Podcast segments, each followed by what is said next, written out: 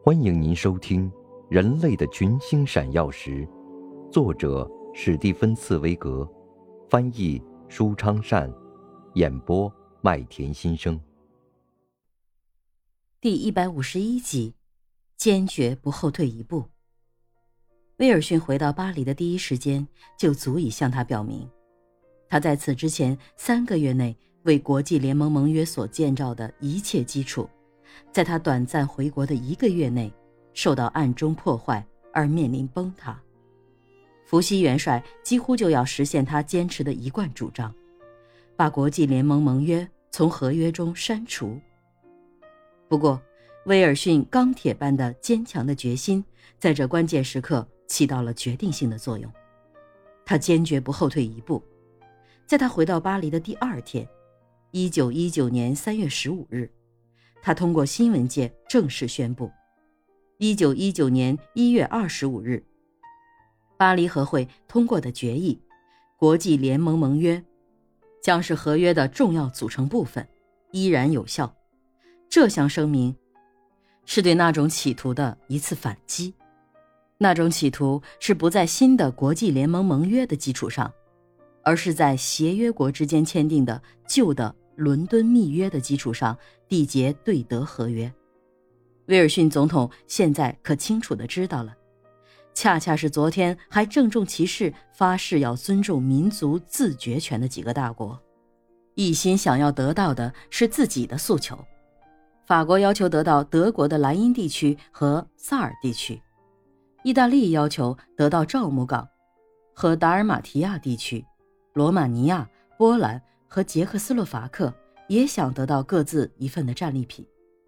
如果威尔逊不进行反击，那么巴黎合约将会是又一次按照拿破仑、塔列朗、梅特涅签订掠夺性合约的方法而缔结的合约，臭名昭著，而不是按照威尔逊提出的并被巴黎和会郑重通过的原则而缔结的合约。那是斗争十分激烈的十四天。威尔逊不愿意让法国兼并萨尔地区，因为他把这种兼并视为是对其他各种民族破坏自决权的第一先例。而且事实上，意大利已经在用要离开巴黎和会而进行威胁。意大利觉得自己的一切要求和法国的要求并无二致。法国的报纸大肆煽风点火。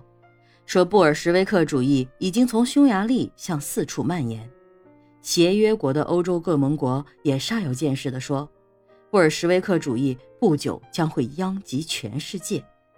即使在自己最亲密的顾问，国务卿罗伯特·兰辛和私人顾问豪斯上校身上，威尔逊也越来越感觉到他们的反对，甚至连他以前的朋友们都劝他。面对眼前世界上一片混乱的局面，现在必须赶紧缔结合约，而宁可牺牲一些理想主义的要求。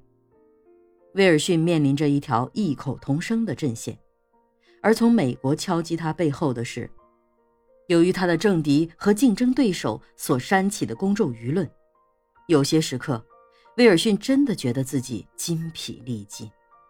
他向一个朋友坦诚地说。他已经无法再坚持这种一人对众人的斗争，并已下定决心：如果他无法实现自己的意愿，那么他就离开巴黎和会。在这场一人对众人的斗争中，到末了还最后一个敌人突然向他袭击，那就是来自内部的敌人——他自己的身体。一九一九年四月三日。正当残酷的现实与尚未完成的理想之间的斗争处于决定性的关键时刻，威尔逊突然不能够坐立。突发的流行性感冒迫使这位六十三岁的老人不得不躺在床上。不过，时间比他滚烫的血液更令人感到刻不容缓。时间不让这位即便已经生病的老人稍微歇一歇。各种报告、政治性灾难的消息，宛如乌云密布的天空中的闪电。一九一九年四月五日，共产主义在巴伐利亚取得政权，巴伐利亚苏维埃共和国在慕尼黑宣布成立。处于半饥饿状态，并夹在布尔什维克的巴伐利亚和布尔什维克的匈牙利之间的奥地利，随时都有可能加入苏维埃共和国的行列。随着众人反对的声音越来越强，独自一人要为一切承担的责任也就越来越重。所有的人把这位已经精疲力竭的威尔逊一直纠缠和催逼到了床边。克里孟梭、劳和乔治、豪斯上校就在隔壁的房间里商谈着呢。他们都已经下定决心，必须不惜一切代价让巴黎和会赶紧有个结果，而这个代价就是威尔逊应该放弃他的要求和他的理想。现在。